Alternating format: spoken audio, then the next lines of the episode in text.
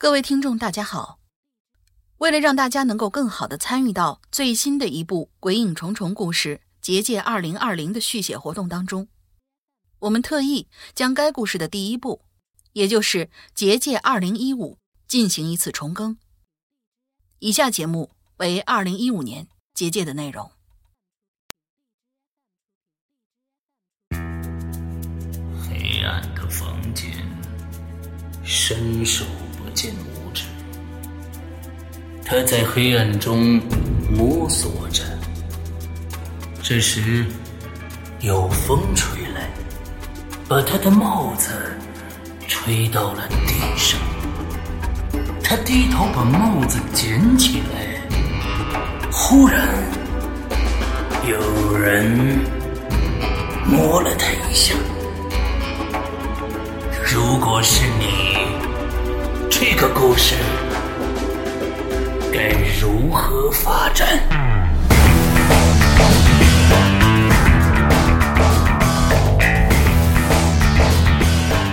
鬼影人间开启全新恐怖有声平台，打造国内首档大型惊悚有声互动栏目。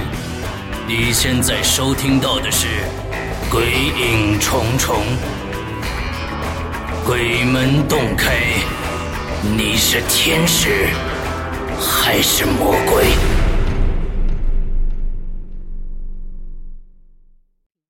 各位听众大家好，欢迎收听鬼影重重。嗯，那么鬼影重重第五个续写故事呃，这个结界的第二集啊啊，更新之后到现在我们更新第三集已经有三个星期了。那其实在这三个星期里面发生很多很多很多很多的事情，呃，有发生在我身上的，也可能发生在你们身上的。我不知道有多少人去验证这个这个游戏的真伪啊。但是呢，我看到了这个我们在贴吧里面有很多人对第二集那本日记的真伪进行了鉴定。哎，我就发现了，呃，一般出现这种呃。这种事情以后啊，就呃，我们的群里面的很多很多的同学啊，就一下子变成了，比如说侦探啊、解剖专家、呃，屠宰屠宰场的师傅，之后还有杀人犯，呃。各种各样的人物出现啊，呃，就在里面说这个肯定是假的，因为什么什么，那个肯定是假的，因为什么什么，好像他自己真的干过一样。那么我劝大家，这些朋友呢，可以把你的手指头拉破了之后，在笔记本上划一道，你看看以后那个血的颜色到底是什么样颜色的，你敢吗？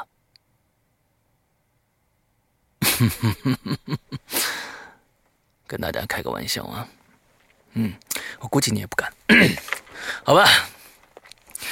呃，上两个星期发生了很多很多的事情啊、呃，我不知道大家听没有？周一的那个我让晴雨发上去的那篇，呃，迟到了两个星期的引流言啊，那个是一刀未剪的，当时的一个状况。呃，有很多朋友在在群里面都说，我不管你们现在相不相信啊，这些事情到底是真的是假的，只能你们自己去验证。验证的方法呢很简单，就是我们在第一集里面说到那个电梯游戏的方法，谁敢去验证？现在有几个人去验证过了？我不知道，我不知道，我不晓得，但是我也没有验证过。我是在发生了在周一那个我在录呃这个午夜出租车这集节目的时候，真的发生了一些让我无法解释的事情。之后我真的去跑到了嗯北京的一家非常高的。非常有名的非常高的超过三十五层的一家写字楼去，晚上十一点半我到了那儿把这个游戏做完了。想知道结果吗？我不告诉你，因为我告诉你结果的话可能很多事情就不对了。嗯，我们说回正题吧。嗯，从第二集啊，我在想第二集的这样一个方式有没有有没有人还能写得上来第三集啊？我好像在做这个节目，这这这一次的这个结界的开始，我就想着去难为大家，这是我最开最最本身的一个想法啊，没想让大家去那么那么顺畅去写，所以呢，我觉得第二集用了一个小小小天猫的一个日记的这样的方式，我相信很多人都不会写上来了。我想考考大家智商啊，没想到还是有两位非常非常牛逼的续写者写上来了。一位呢是我们鬼影重重久违了的朋友啊，我看到他的稿子，当时我真的是非常的开心，因为我觉得老朋友回来了，江汉。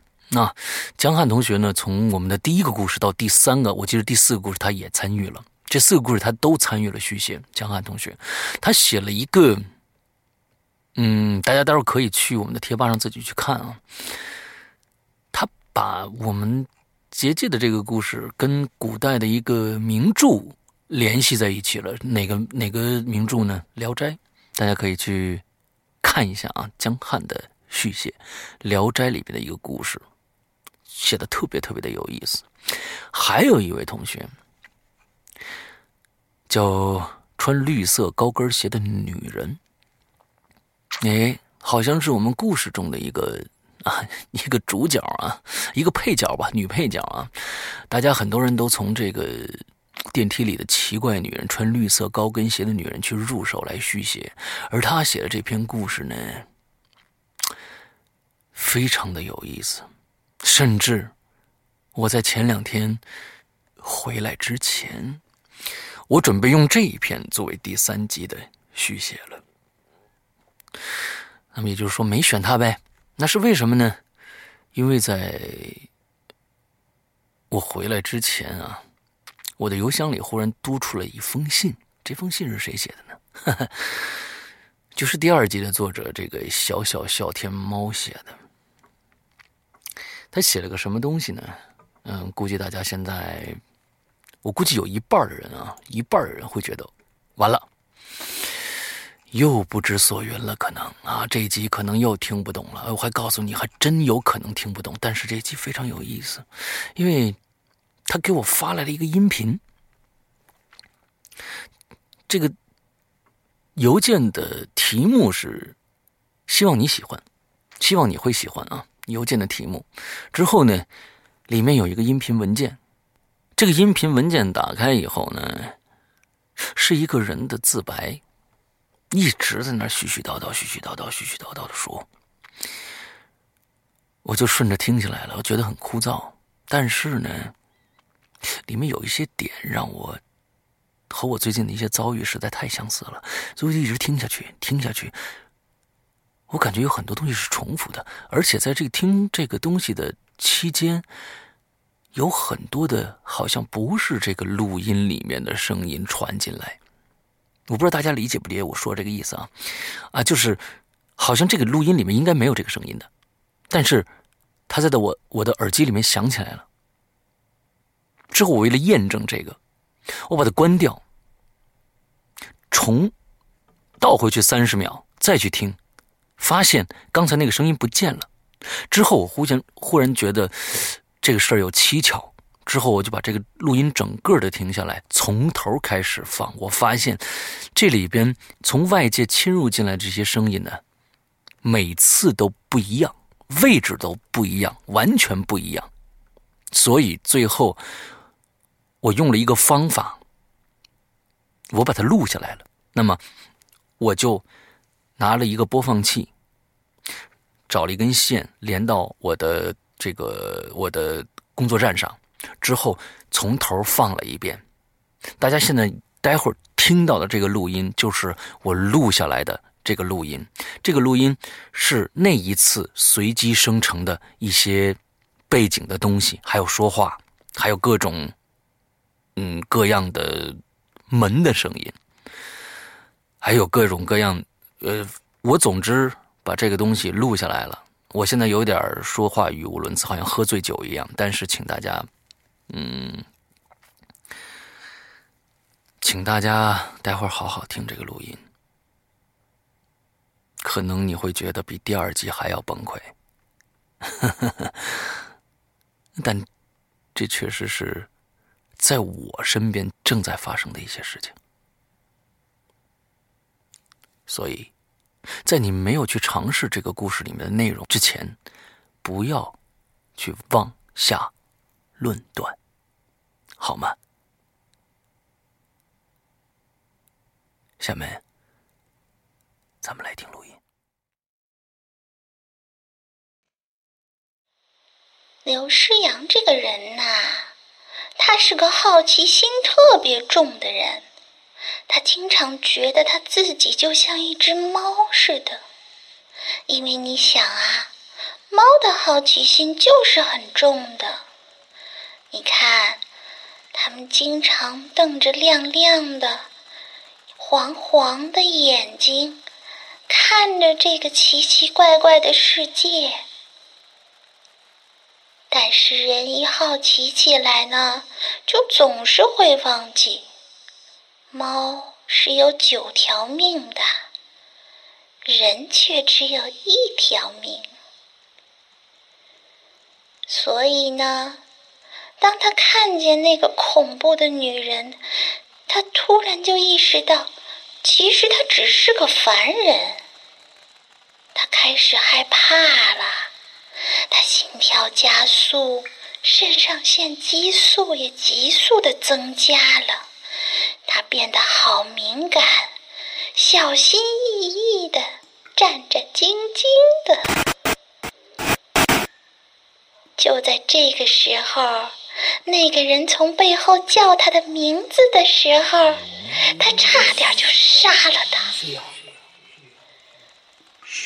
后来呢，他才知道这个女的叫董心洁，她已经困在这个时空的结界里有二十三天了。刘诗阳搞不懂，怎么这个连衣裙脏的都看不出颜色的高个儿女人，她的手和脸那么的……这就是我的愿望。是，你在找什么？我搞不清楚，为什么她能在没有食物和水的环境里，还能活得这么久？这个奇怪的地方一直充斥着一股刺鼻的异味儿，还有肉腐烂的臭味儿，还有一股动物的骚味儿。董心洁显然知道的太多了，她根本就不相信董心洁。就像他根本不相信王菲和何宁似的，他到现在也没想通，这两个人怎么会一前一后跟着他从他的那台电梯里出来？这多可怕呀！因为刘诗阳很确信，那台电梯里除了他根本就没有别人。他们根本不敢走太远，或者说是刘诗阳根本就不敢走太远，因为这楼层里太黑了，深不可测的，他感觉不到风，甚至感觉不到干燥，感觉不到方向。他还觉得这黑洞洞的深不可测的地方，好像有什么东西，超乎他想象的东西在监视着他。他甚至肯定，这几个人里头呢，有一个肯定不是人。他想到那个身体扭曲的走进电梯的女人，他觉得董心洁跟那个女的长得好像啊。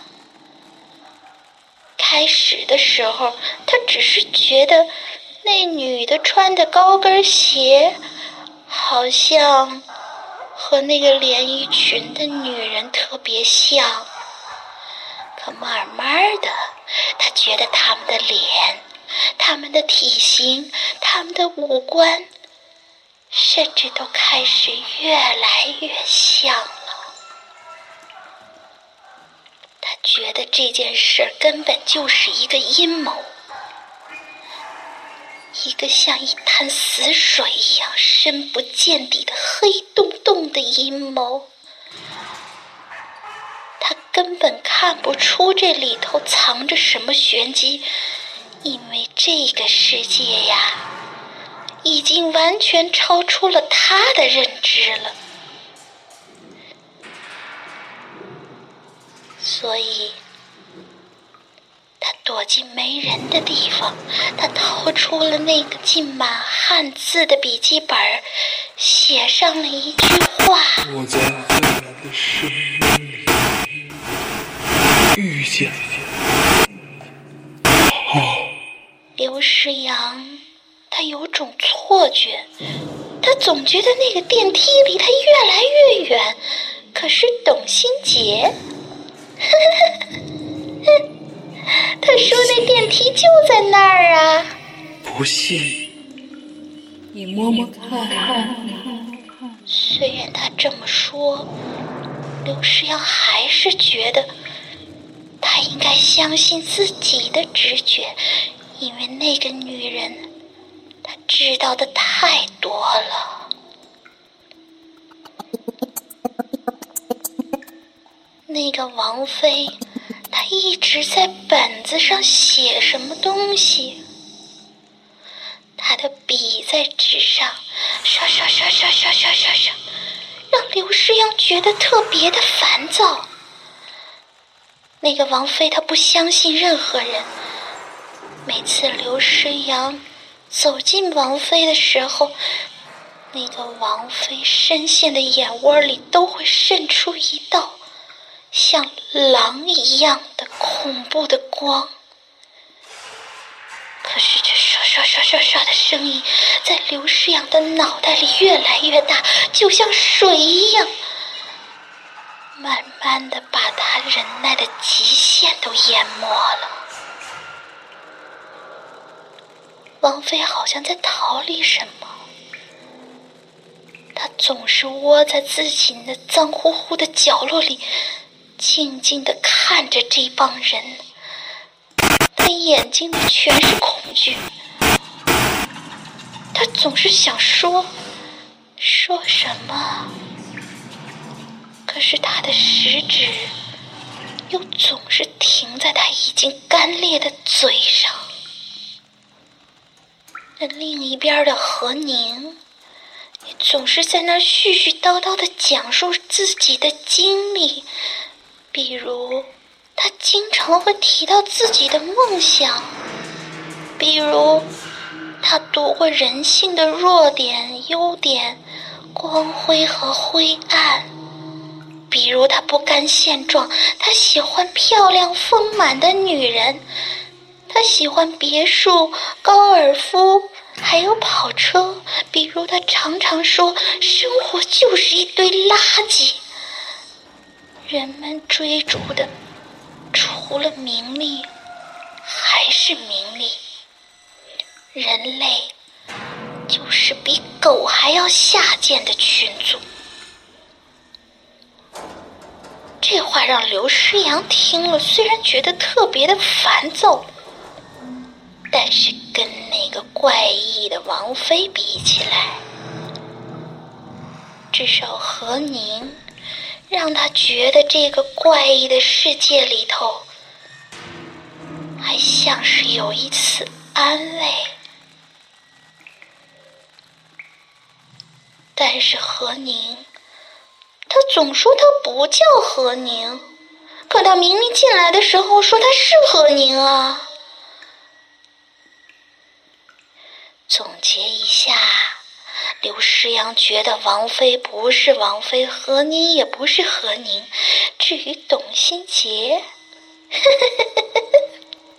他自己也不知道。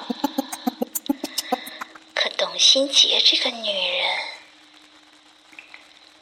他总觉得这个女人说不出哪里怪怪的，不仅是因为他根本不知道董新杰怎么在这儿活了二十三天，而且这个女人，这和电梯里时不时发出来的那种间断的，好像有序的摩擦的声音，似乎很像。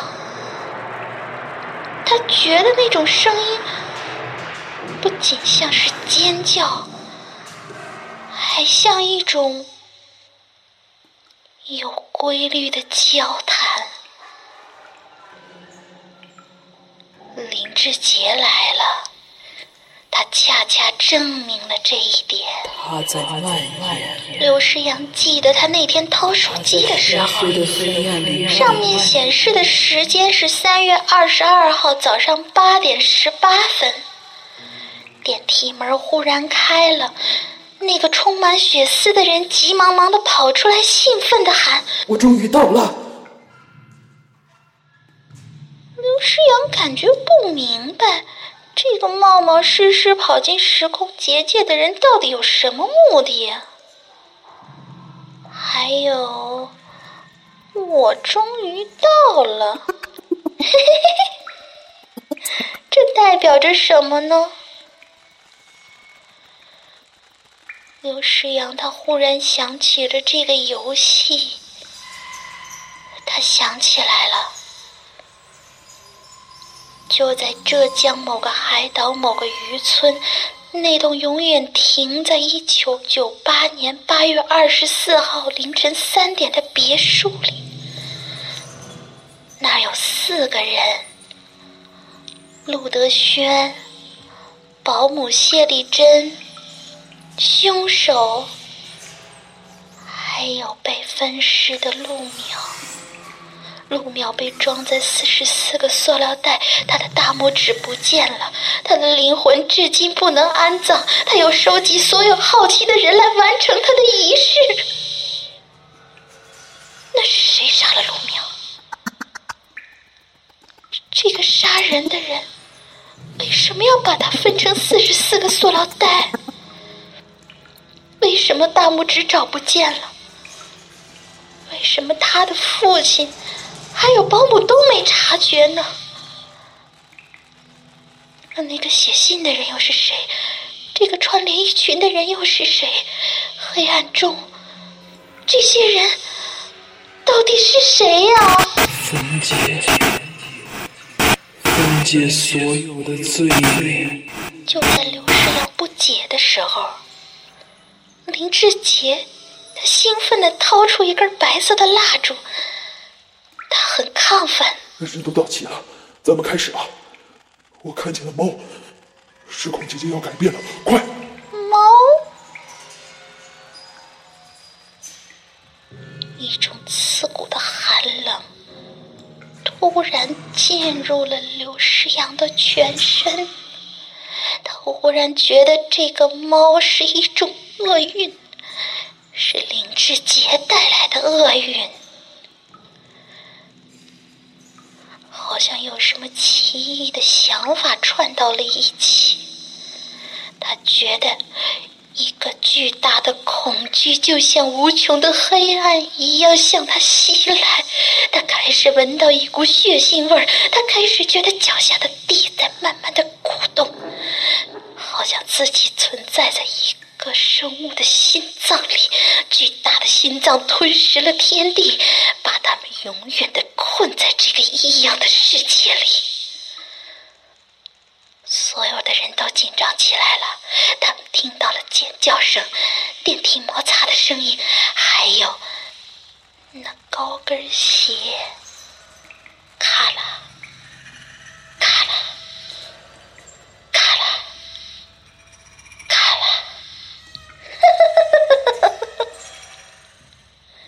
晕晕乎乎的，林志杰就拉起刘诗阳的手，他们面对燃烧中的白蜡烛做成了一圈儿。董新杰抓住何宁的手指，何宁抓住王菲的手指，王菲抓住刘诗阳的手指，刘诗阳又抓住了林志杰的手指，林志杰又抓住了董新杰的手指，他们在这黑暗中唯一的一盏蜡烛里念出了那一段可笑的咒语。我将找出你的拇指，替代我去你的死亡之地。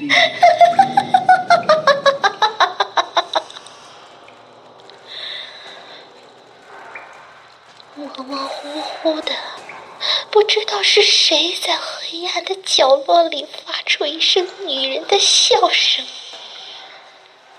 然后他就被重重的摔了出去，没了知觉。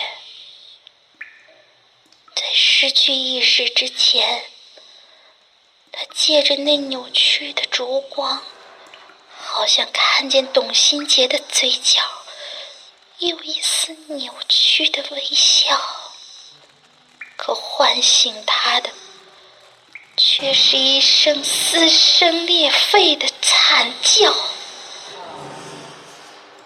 王妃就在离他不远的正上方，他的半截身子嵌进了承重梁里，他充满血丝的眼球惊恐地看着他，血顺着墙面，他的嘴，他的鼻子，他的眼睛，一滴一滴的慢慢滴在了刘诗阳的脸上，流在了地上。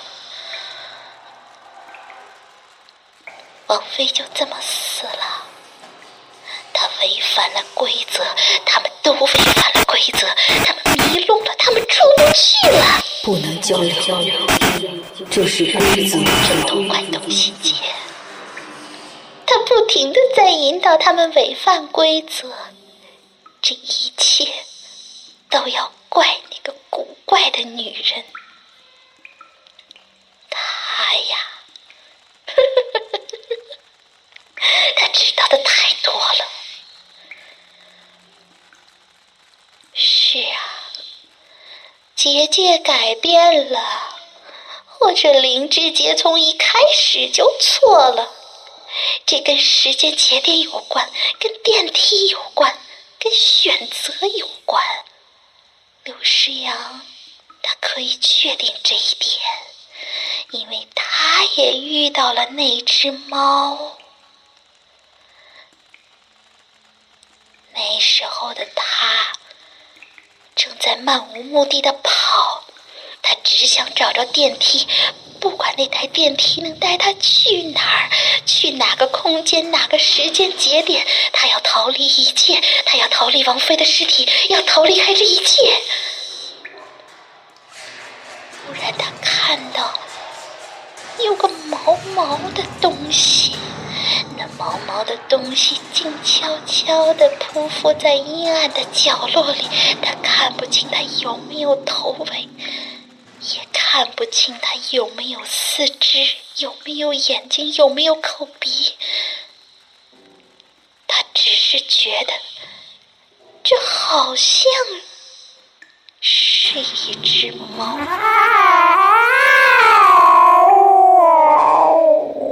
就像在印证他的想法，那毛烘烘的东西突然睁开眼，他发出了一声猫叫，就像婴儿哭一样，撕心裂肺，无比的恶心。刘诗阳开始觉得不对劲儿了，他看见一双闪着光的细细的黄色的瞳孔，可他觉得这对东西根本不是猫。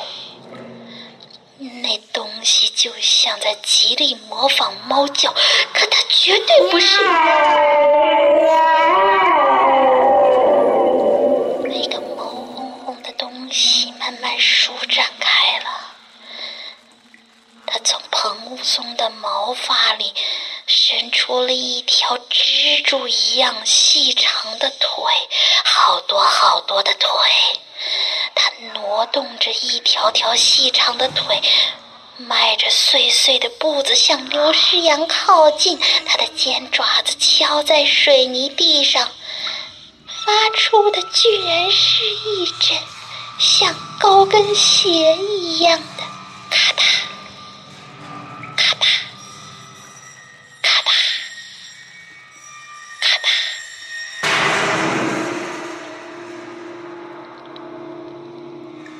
世阳的神经已经绷到极点了，他根本不知道他自己在面对着什么。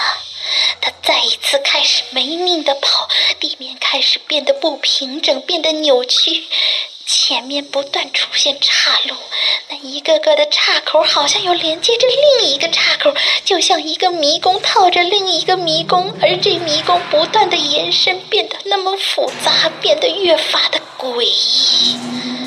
他看不到终点，他正在被一只猫追着，走向更黑暗的地方。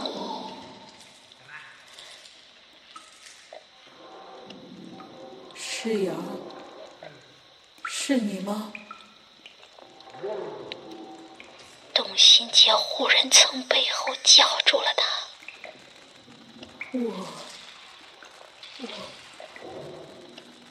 我，我看见了猫。董新杰的眼睛睁得特别大，他惨白惨白的脸上沾满了暗红色的东西。柳诗阳恐惧地盯着这个女人，她后退着，她知道的太多了。你你你听我说。董新杰朝她伸出手，她想解释，但是暗红色的那些液体从她白灿灿的手指里一滴一滴地滴下来。是猫杀了王妃，和您变成了猫。他还要杀我，他还把林志杰，我们被林志杰骗了。柳诗阳再也无法忍受这个女人了，她语无伦次，她满口谎言，甚至连她的脸也开始扭曲了。是我，你在找什么？从一开始就没有信过这个女人，所有的话，只有那一句是真的。那一句却是错的，它导致这个时空更加错得离谱，迅速地向更加混乱的方向发展着。他知道的太多了。你听我说，和你是猫，我必须杀了他。董新杰的脸随着血液的流动慢慢的扭曲，好像血液洗清了他的伪装，他变成了另一个人。他脸上的血滴在那看不出颜色的裙子上，他扭动着，挪动着步子，慢慢的逼近了刘诗阳站立的角落里。咔嗒，咔嗒，咔嗒。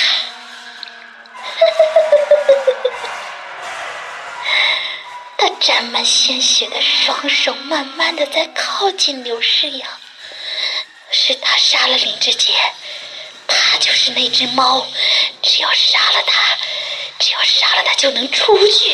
刘诗阳的眼睛在黑暗里闪着猩红的光，他一把拽过这个诡异的女人，把她的头狠狠地朝水泥墙撞过去，鲜红的液体慢慢从她额头上渗出来，覆盖了那些暗红。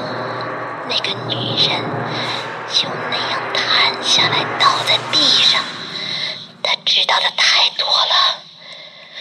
柳诗阳蹲下，他歪着头静静地看着她，他发现自己好像在哪儿见过那个女人，那个电梯里的女人。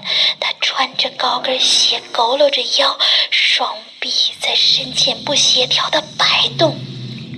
她脚上穿着一双绿色的高跟鞋，她一下子就跟刘诗阳近在咫尺了。他知道的太多了。刘诗阳的双手慢慢伸向这个女人的脖子，他慢慢的勒紧，他慢慢的用力。他欣赏着这女人的脸慢慢的发紫，她的双眼慢慢的凸出来，慢慢的挣扎。他想要推开刘诗阳，他终于害怕了。左手一点儿点儿的推刘诗阳的手，刘诗阳的小臂，刘诗阳的胸膛，慢慢的伸向了他的脸。刘诗阳张开嘴，他死死地咬住了他左手的拇指。他知道的太多了，也许他的拇指还有用，只要杀了他，只要有了拇指，左手的拇指。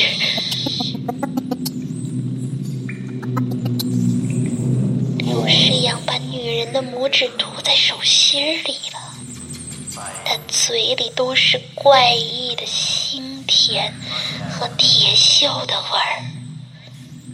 他知道的太多了。刘世阳直起身子，他疲惫地朝前走啊走啊，这鬼地方无穷无尽的，他漫步着黑暗和阴暗的走廊、岔路，还有墙。他看不到灯，看不到门，看不到一点点的希望。只要有拇指，直到他看到了那四部电梯，面前的四部电梯好像以一种奇怪的方式组合在一起，显示着左面第一间二十层，左面第二间二层，右面第一间九层，右面第二间十八层。这是猫的选择，而他看到了那只猫。刘诗阳看看手机上的时间，那时间正好就是早上八点十八分。叮的一声，最右边的那扇门忽然开了，他慢慢地走进去，用那根浸满了鲜血的拇指按住了一层。欢迎您搭乘本次电梯。在关门的时候，电梯这么说了一句，但就在他身后的阴影里，一团毛烘烘的东西正蹲在电梯顶上，它露出了细细的黄色眼珠，静静的盯着他。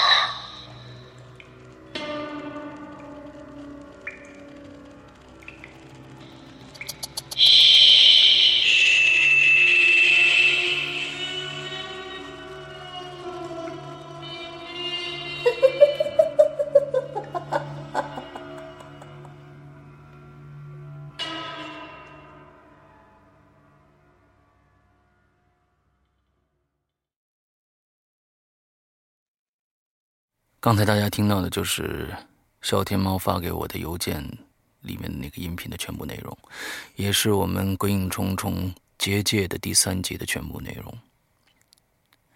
呃，可能很多人听不懂吧，嗯，这个在我意料之中。不过我还是希望那些真正有创造力的、有想象力的高手们可以继续续写第四集。嗯，有很多人在听完第二集的时候就说他已经不会爱了。那好，不要用你那些无能的爱去揣摩这个结界，因为你永远揣摩不透。这个故事是留给那些真真正正愿意去思考、愿意去挖掘细节、愿意去亲身体会这个游戏的人。所以我在这儿等着大家的第四集。拜拜。你刚刚收听到的是《鬼影重重》，故事并没有完结，下面的故事等着你来续写，主人公的生死掌握在你的手里。参与互动者，请关注鬼影人间豆瓣小站相关信息发布，来稿请发送至邮箱 s y 二零一一 at 一二六 点 com。 现在拿起笔来，把血